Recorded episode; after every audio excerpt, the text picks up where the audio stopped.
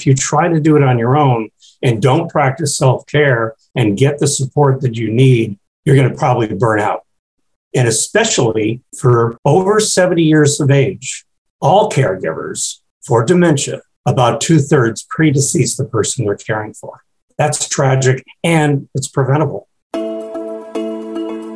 Welcome to Aging in Style with me, Lori Williams. I'm an optimist by nature, and I believe you can follow your dreams at any age. My grandmother's journey with dementia ignited a passion in me to work with seniors. I've spent the past 13 years learning about seniors and aging. In my mid 50s, I followed my own dream and founded my company where I use my expertise to help seniors locate housing and resources. On this podcast, we cover all aspects of aging. Join us each week to meet senior living experts and inspirational seniors who are following their dreams. The fact is, we're all aging, so why not do it in style? Hi, welcome to Aging in Style. On today's podcast, we are going to talk about caregiving, but caregiving from the male perspective. We've talked about it from the female perspective because most caregivers are female. So that's why we usually do that. But today we want to hear the male perspective on caregiving. And we have Bill Cohen as our guest. He is a caregiver, support leader, and speaker, a volunteer with the Alzheimer's Association, and owner of Cohen Caregiving Support Consultants. He lives in the Portland, Oregon area, and he has walked this journey of caregiving with his mother. He's going to share his story with us on how he became her caregiver and what that journey looked like. So, thank you so much for joining us, Bill. Hi, Lori. I'm excited. It's an honor to be here today. Oh, thank you so much. Well, we've talked a little bit pre show, and it's just a very interesting story you have. So, why don't we just kind of start from the beginning with your mom and what was going on? Sure. It's a touching, it's a gut wrenching, uh, it's an emotional subject and journey, but I'm happy to talk about it so others learn from it. And I like to say that if you had told me about 16 to 18 years ago what was going to transpire, and I'd be sitting here talking to you today and doing what I do, I'd say, no way. That's just unthinkable. So I'm in Portland, Oregon, as you said.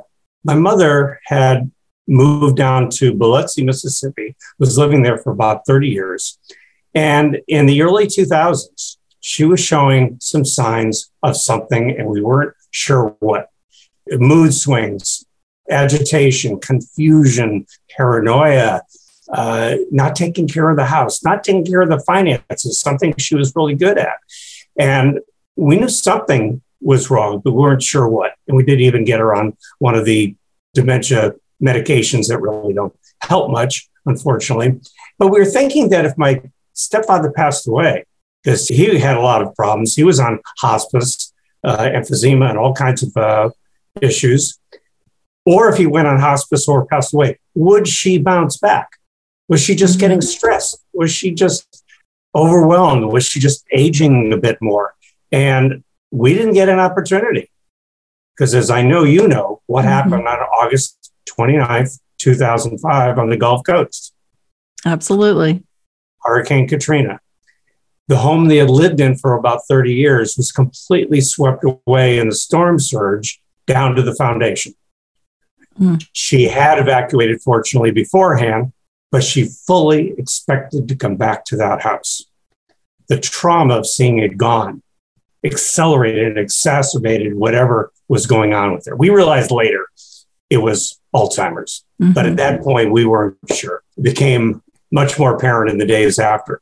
So she ended up in North Carolina with step family after evacuating, went back and visited her numerous times.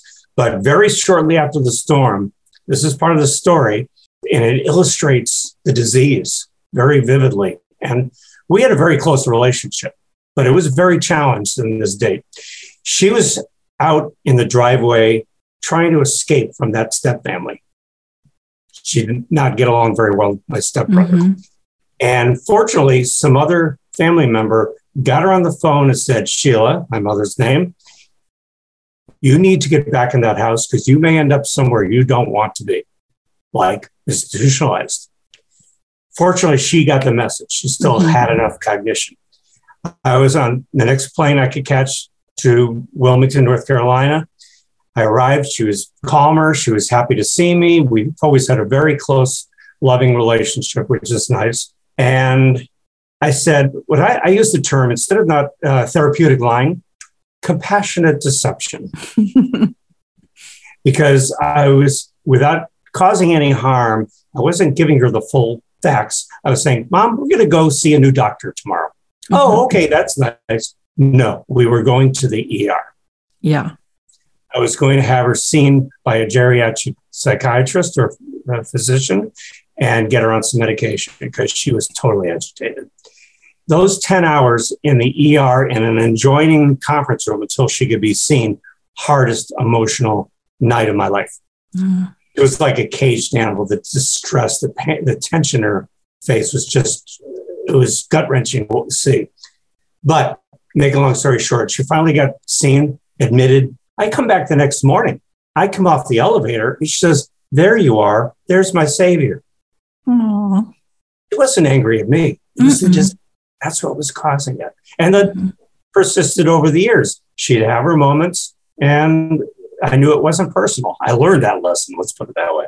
So she was on the East Coast further uh, with another family member in Florida. I'm working full time. I'm doing cross country travel. I'm doing the, uh, the long distance caregiving and all the issues I had to deal with in the, uh, her health and the aftermath of the hurricane. So you can imagine where my stress level was. Yeah. Uh, not to mention having a narcissistic micromanager boss. that didn't help either. No. Uh, before she while she was still cognitively able and still ambulatory, we did move her out here to Oregon. She had separated from my stepfather. I had a, a care community in mind. I had been going to a support group, things like that. So move her out here in 2008. Uh, she was at this uh, very good nonprofit, faith-based care community. Less than a year in assisted living as expected, and then four years in memory care. Mm-hmm. She passed away about nine and a half years ago at age 83. Mm-hmm. Mm. So, and what I like to say is, and we can get more into what I do now, that I turn my loss, my pain into my passion and my encore career. Absolutely. I, I love that. And I find a lot of people in senior living, a lot of people I interview have found this as their encore career. They found a passion, and it's usually because they took care of a parent, a grandparent, um, you know, a family member, even a friend. And you just realize that there is so much information, so much knowledge that you gain by being the caregiver, and then you can share and help someone else. So I'm glad that you've taken such a difficult you know journey and turned it into something positive. Give us a little bit some tips maybe. Someone in your shoes you know especially you know from the male perspective what are some mm-hmm. some tips that you would share on you know how to maybe manage care and behaviors if if their mom or dad or some family member has dementia or alzheimer's? A little bit of background in terms of male caregivers. And uh, first of all there was never any doubt in my mind when these things started developing, including the, uh, the, the disaster and her progression of her disease, that I was going to take on that role. Mm-hmm. I did. I was fortunate that I had support of uh, my two aunts or sisters and other family members, all helping in various ways, which is good. We know it's not always that case, and I help no. a lot of families try to get all on the same page. Uh, and a lot of that again had to do with my background, including financial services and government and that type of thing. I was the oldest son. I have a younger brother. And there was never any doubt that this was something that I was going to do as things developed. And even though it was gut wrenching and hard and emotional, it was also gratifying. Mm-hmm. And I've heard this from uh, many people may have heard of Teepa Snow. She's very well known as a dementia trainer. And the last time I saw her here in Portland, she said, and I saw this myself back around the mid 2000s, it was like one out of every five caregivers was male. Now it's like one out of three. More and more men are stepping into that role. Wow. Uh, and I'm seeing this in my clients, I'm seeing this in my support groups as well, which mm-hmm. is good. But they come from a different perspective and a different upbringing. Women are traditionally in the caregiving role for children or other family members, being more nurturing, uh, just come handling those kind of tasks differently. Men, when they're in that role, if they take it on, at all because too often in families, it falls upon a sister or a younger, another fa- family member who's female. Men take it as more as a task, a job, a series of things that they need to do. And they tend to not seek help, not seek support. I can handle it. I can do this. I like to give the example of one client. Coincidentally, his wife was a gerontologist. and she had even subbed for my first support group that I attended, first attended 16 years ago and still lead today, same group. but she had Alzheimer's and it was starting to come on. He wasn't seeking help. He was a, he was a mess. Mm-hmm. And I asked him a very blunt question. I said, Is it that you think you're the only one who can handle it or do it right? You don't want to admit that you can't do it? Do you have control issues? Are you in denial? And he said, All the above. Fortunately, he hired me and I helped him through it in court conjunction with a couple of his family members, bringing in help. He, he, she didn't want to be noticed or mm-hmm. recognized by a home care person or a care community person. He hid, that, hid hers and protected her as long as possible. Eventually, it became a moot point. She was not aware. So she did end up going into a care community. So he did not seek help on his own. And too many men are that way. I have one client right now where he talked to me about three years ago about his wife's declining health and advancing uh, dementia, but he didn't seem ready because I didn't hear from him for a couple years. That he got back in touch with me last year and about some of the behaviors and how it's affecting their marriage. And I think I might have to put her into care community. How do I handle all these things? But more than anything, I think he just needed someone to talk to. Mm-hmm. Very often I've had people say, I have a therapist, but you've been there, you understand, Bill, and I need somebody like you to talk to. So that's so very you, helpful. Do you find men don't seek out like support groups like women do? Right. And uh, it's, again, it's increasingly uh, where they are. There are okay, in some cities some male only groups, and they may feel more comfortable there. But mm-hmm. my groups, all three of them that I lead, all ages, all relationships, all genders, all types of dementia, all stages. Everybody's welcome. So mm-hmm. from people in their 30s to their 80s in all genders. So it, it's very interesting. And I think they realize that it, it's a safe environment, it's confidential, it helps uh, provide support, information, things like that. I make sure people understand, all due respect to 12 step programs, might be right for some people. This is not that. We mm-hmm. do talk among ourselves, provide help and support, and it's still confidential within the group, of course. Mm-hmm. So, so more and more men are stepping into that role, but it's still the minority. Yeah, absolutely. What advice would you give men just to kind of move past thinking the the denial and it maybe maybe they're embarrassed about it. Would you say that? They're kind of embarrassed that they can't handle it and their mm-hmm. emotions but just kind of move past it and seek out a support group whether that could be i know here in the dallas area there are some support groups through churches. There's also uh, many many support groups through the alzheimer's association which we send people to all the time.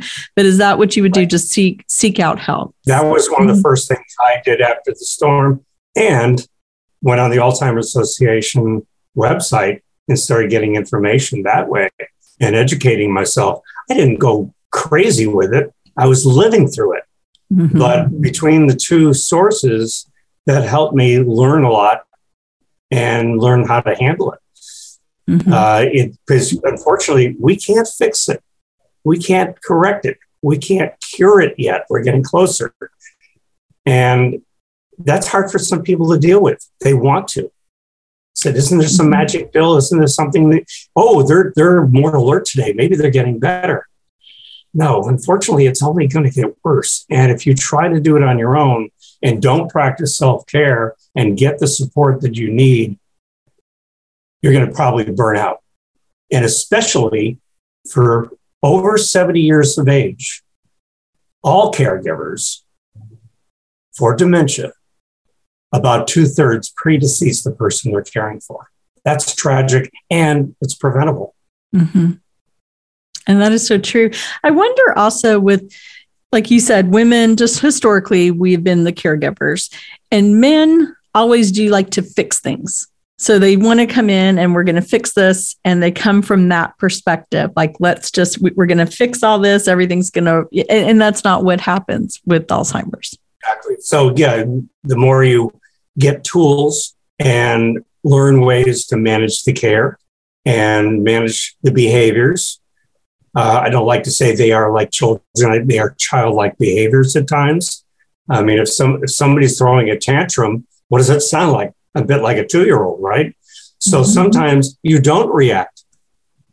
Sometimes you step away for a moment and wait for this, the mood to, to change. I did that with my mom. Like I said, we had a very close, loving relationship. And she'd be like this at me and even raise her fist occasionally. I think it was just more out of frustration than anything mm-hmm. else. Again, I didn't take it personally. And I said, okay, I'll be back in a few minutes, mom. And I went and stepped outside for a little bit, come back. Ah, there you are. I missed you. Mm-hmm. So, one of the best phrases I heard from the support group years ago was, don't worry if they get mad at you because a few minutes later, an hour later, the next day, you can start all over again. They don't mm-hmm. remember. It's all brand new. Yeah, I like what you say. You, you know, you said that a couple of times that you just never took it personally. And I think that is key. You can't take it personally because they would be, I'm sure, horrified to know how they were acting. They don't, they can't control it. They don't know what they're saying. And then if they were, you know, I would think right now, you know, I would never say such and such to my daughter or my son. But if I had dementia, I can't control that. And I would hope that they would understand it's not, it's not personal, you know? So I think mm-hmm. that's really key for again, people to take that away. Yeah, again, we can't fix it and we mm-hmm. want to. We want to make it better, especially if you have that strong nurturing side. We're not used to that. We're saying, oh, you've got a cold, I'll, I'll give you some Vicks Vapor Rub and some vitamin C and things like that, and chicken soup. And there's no fixing that. Those yeah. things won't hurt with Alzheimer's, but no, it's not going to cure it. Exactly. So when we talk about self-care for the caregiver and not neglecting their health and and you hit on it exactly that so many times we hear the caregiver, the one taking, uh, you know, doing everything for the person with dementia, they're the ones who ends up passing first. And a lot of times and what I do, we run across the families like, oh my gosh, I had no idea my mom was so far advanced with dementia. They hid it because as a couple, they do that. You know, they they hide things for each other. They help each other. You know, they they don't want to let the family know what's going on. And then, of course, you know, if the caregiver passes, then all bets are off. You know, we see what's going on now. So to keep a caregiver from getting to that point, to keep them healthy, what are some things that you recommend, some tips that you give to caregivers not to neglect their own health? Mm-hmm. Well, I think there's two issues. One is early as possible, and the self care issue. Regarding early as possible, is be watching for the signs if you're a family member, especially for aging uh, parents or, or siblings, and try not to go into denial. I like to say, or don't like to say, I went into denial twice. Once was before the storm, the other was when she had to go into memory care. Oh, it's too early for that, isn't it? So, and then saying, well, again, they're they're getting older. They're they'll be okay. They're just tired, or maybe they need a little tweaking in their medication. But it's important to watch for certain signs, educate yourself, have those conversations with the family, even if the parents won't let you in to the discussion or the legal or the financial or the responsibilities, we're fine. We're, we've lived all by ourselves. We're independent. We, we can handle it. But if you know something's definitely wrong, like mom's not cooking like she used to, or dad's repeating questions, or there are dents and scrapes on the brand new car, something's wrong. Those are mm-hmm. signs. And that's not the time to hide it or put it off. It's a time to have the discussion. And then whether it's the person who's the caregiver, like a, a spouse or another family member, the self care is critical because, again, the statistics I mentioned earlier about too often they get sick, they get burned out, they get sick or worse. I like to use the example of uh, when I was going through that tough time with my uh, work and dealing with all the mom's issues was I got into the habit of going for a massage on a regular basis. And I like to say, I embellish on the phrase self care isn't selfish. It's vital, it's mm-hmm. critical. It's critical. And I am so glad I at least did that. And fortunately, after mom passes away, that that horrible boss retired and my stress level went from sky high to perfect.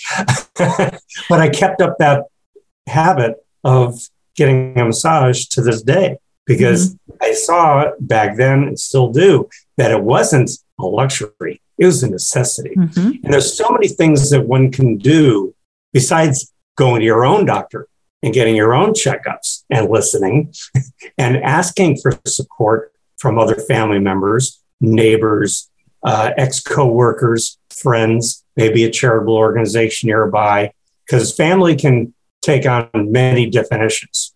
And there are different ways of seeking support. It doesn't have to be the actual caregiving. It can be running errands. It can be handling the finances. It can be having somebody mow the lawn for you. Simple, simple things. Mm-hmm. But just ask for the help. And that's part of that self care. So you don't get stressed out and burned out. And even during the pandemic, you can still get in your bathtub with some Epsom salts or some bubble bath, a candle and a glass of wine or some other beverage, whatever works for you. Ask somebody to watch your loved one for an hour or two and go have a cup of coffee or just go for a walk and, or read a book. Mm-hmm. Things like that will bring that stress level down and you'll feel better. Not go running errands necessarily for your loved one because you're still thinking about them. Yeah. Do something for yourself. I think some people, you know, they feel like they're being selfish to take care of themselves. And and it's not. It absolutely is not. You really no, need to not. take that time for yourself. And and also a lot of people I talk to, they feel like they have to control the everything around them, right? So they're hmm. controlling everything so they cannot release even a little bit of it. And that's that's a huge mistake. You have to let others in and let others help you hmm. and take some of the burden off of you. Right.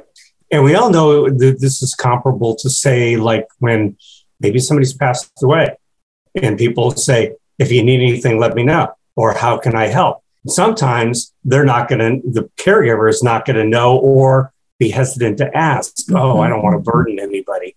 And a couple of things are have a list of all the different things you do. And if somebody says, how can I help? Hey, here's blah, blah. Can you pick up these prescriptions at the pharmacy for me? I'd really appreciate one less thing to mm-hmm. do. Uh, and maybe as a friend, if you're a friend or family member, neighbor of someone you know they're struggling, that they have a loved one with dementia, maybe you just say, pick up the phone. You know, I'm going to um, bring you dinner tonight. Mm-hmm. Just not even ask. Don't even ask because a lot of times you ask exactly. people say, no, no, I'm fine. I don't yeah. need anything. But, you know, if you say, I'm on my way to the store, I can get you milk, whatever, you know, whatever you need. And don't, mm-hmm. don't, don't feel like, oh, I don't need to ask, don't need to burden them. Hey, they've called you. I mean, if I call my neighbor and say, I'm on my way to the store, what do you need? I want to get it for you. I, I want them to say, you know, tell me what they need. I want to help. Mm-hmm yeah, our neighbor, uh, my wife had a little incident. I won't get into it last past week, and she just came over with some flowers and, and, and a little treat for us, and just it was a, just a nice little gesture. Yeah. You know, we certainly weren't expecting it, and we certainly mm-hmm. didn't ask for it. Another thing is, besides people don't know what to do, and some people are hesitant to say anything. Sometimes you just need to ask. And I love this little story. When mom was in hospice, it was the last couple of weeks uh, at the care community. Coincidentally, it was a norovirus quarantine going on. Mm, so my, oh my aunts gosh. and I were the only ones who were in the building besides the residents and the staff. Care community is wonderful care. The coffee was terrible. And if you know anything about Portland, Oregon, we love our coffee. and I got on social media and said, Will somebody please bring me a mocha? Two different friends from two different stands showed up with mochas for me. And I still thank them to this day. Mm-hmm. And I tell them I use that example because it was wonderful. It was all I had to do was ask, and I knew that somebody would probably come through. And they did. Mm-hmm. I think that's so. I mean, it's so simple to say all you have to do is ask, and people need to do that. I mean, that's such a like you said, such a simple thing, but it meant so much to you, and still does. Oh, obviously, oh, yes. you know, that's wonderful. we talked a little bit earlier before we started the podcast about prevention and that there are some ways to I mean, there's no way to absolutely prevent because there's so much, you know, going on still with dementia, with research and everything. But there are some things we can do. And we've had people talk on the show about exercise and nutrition and different things that can help. What are some things that that you see that you think would would have maybe helped your mom, maybe prevented mm-hmm. Alzheimer's? Right. Let me preface that that there are some things that present as dementia, such as polypharmacy, over medication, mm-hmm. dehydration, UTIs. These are things that are reversible, not necessarily preventable, but they can be taken care of. Unfortunately, most types of dementia, there is still no cure or treatment. Again, we're getting close. As like I say, we're probably not going to be looking at a magic pill. It's probably some combination. But I like to use the example of my mother because we usually think in terms of genetics and age. First, she was becoming symptomatic in her early 70s, which means she probably was developing it for a long time. Mm-hmm. I think mm-hmm. back further, oh, that's what explains it with 2020 hindsight, why she was doing and saying those things. Uh, but when she got uh, further along, uh, yeah, she again, she was in her early 70s. The other factor, genetics, nobody else in my family on my mother's side has Alzheimer's. Mm-hmm. A couple of my mm-hmm. older aunts may have a little mild cognitive impairment, but they're in their mid to late 80s, 90s. But there's increasing evidence of this, and my mom is a like the poster child. Mm-hmm. She's living on the Gulf Coast of Mississippi for 30 years. It has a tendency to have toxins, pollution, chemicals in the air, water, soil. She used to smoke. She never exercised, barely walked the dog to the corner, wouldn't get in a pool. There's kids in there. Okay. she was, as I said earlier, she was in the caregiving role for my late stepfather.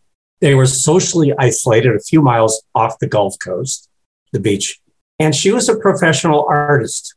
She was a printmaker intaglio. She was etching into metal plates and putting it into an acid bath to do her prints and this is like over 30 years. Wow. So there's increasing evidence, as you alluded to, environment and your behavioral and lifestyle choices. And the earlier that we can practice these or be in a safer, healthier environment and lifestyle, this will help prevent or at least delay or slow any progression. Again, mm-hmm. though, the earlier, the better. And that, again, as you alluded to, it's exercise, it's nutrition, keeping physically, socially, and mentally active are real keys. And those are what mm-hmm. we're seeing in the uh, in the research and what's coming out of Alzheimer's Association, various medical uh, facilities. And I mean, we have noticed, I mean, I think everyone has that after COVID, when people were so isolated, we saw such a decline. And so that social piece of it has a lot to do with it also. So many people who stayed in their homes, they didn't go out, they didn't interact, they just watched TV and sat there. They didn't get the exercise. They probably weren't getting good nutrition either, and no socializing. We really saw it decline. Alzheimer's and other types of dementia are already challenging and tragic. Mm-hmm. And the pandemic just exacerbated all of that. Mm-hmm. Just, Absolutely. You know, into, into space. Yeah. yeah. And, and going back to the nutrition, uh, you may have heard the two acronyms. One is SAD, Standard American Diet, and another one is CRAP, Stop Eating Crap. It's not just one word, it can be uh, an acronym. It roughly stands for the sweet carbonated drinks, the mm-hmm. added sugars, and artificial and processed foods. Stay mm-hmm. away from the junk food and the fast food you can still have an occasional treat and enjoy some of the things you like, but not every meal every day and in huge portions. Uh, no. I'm not the first person to say this. The pandemic, we would have probably gotten through it a lot better if, as a society, we'd been a healthier uh, mm-hmm. population. And I think we can learn a lot of, from that in terms of uh, other conditions or epidemics. Yeah, absolutely. And with the aging population, you know, age is not the only factor. As you know, you don't necessarily are going to get dementia as you age. It just raises the risk of it. It's mm-hmm. not a mm-hmm. normal part of aging. And I think Francine, your recent guest, uh, talked about that quite a bit too. Mm-hmm. I know we talk about that a lot because people will say to me, "Oh, my mom is, you know, she's getting older, so yeah, she's she has some dementia." Kind of like it's a given. Well, it's it's not a given, and people don't realize that. Not I know 97 year olds who are sharper, probably sharper than me. so it's not a given just because you're a certain age that you are going to have dementia or Alzheimer's. So um, right. one of the things of- I point out is not just my mom, but also my dad. I rattle off all those reasons why we think mom got Alzheimer's. Uh, I don't have the same risk factors as either of my parents, but I'm still going to be very proactive. I want to have a long, active life. I retired from a unfulfilling, boring job after 25 years, a few years ago, but I want to keep doing what I'm doing for 25, 30 years. And there's no mm-hmm. reason why I can't. We talk a lot on the podcast about mindset and passion and finding purpose. So just because you're retiring and you know you can't just go and sit down on the couch and do nothing. You need to find some sort of purpose because you have to have that in your life as well. You have to be still like actively engaging your mind and and I love that you're able to leave a job that was unsatisfying and follow something that's a passion for you because I feel that is that is something that is that will keep your mind active and keep you from developing dementia or depression or different things that happen when people decide to retire. So mm-hmm. all good stuff. I think the biggest thing that people say to me is uh, I can't believe you're retired, so-called retired, and you're the age that you are because you have a lot of energy. Mm-hmm. They don't see me just sitting around watch, just watching baseball. I'll do a little bit of that too, yeah. not all the time. well, I think it kind of like if you you don't have energy if you're sitting in front of the TV all the time, right? So you start having aches and pains right. if you're not getting up and moving your body. So I think that's why people, you know, say, "Oh, you're so energetic." Well, I mean, you're energetic because you're you're doing something you're mm-hmm. doing some you're moving your body you're using your mind and and you're helping other people so but i do like to say that between my business and volunteer work and networking building relationships i'm as busy as i want to be mm-hmm. Absolutely. And productive. Yes. Well, I am so thankful to have you on the podcast and to share your story and your perspective.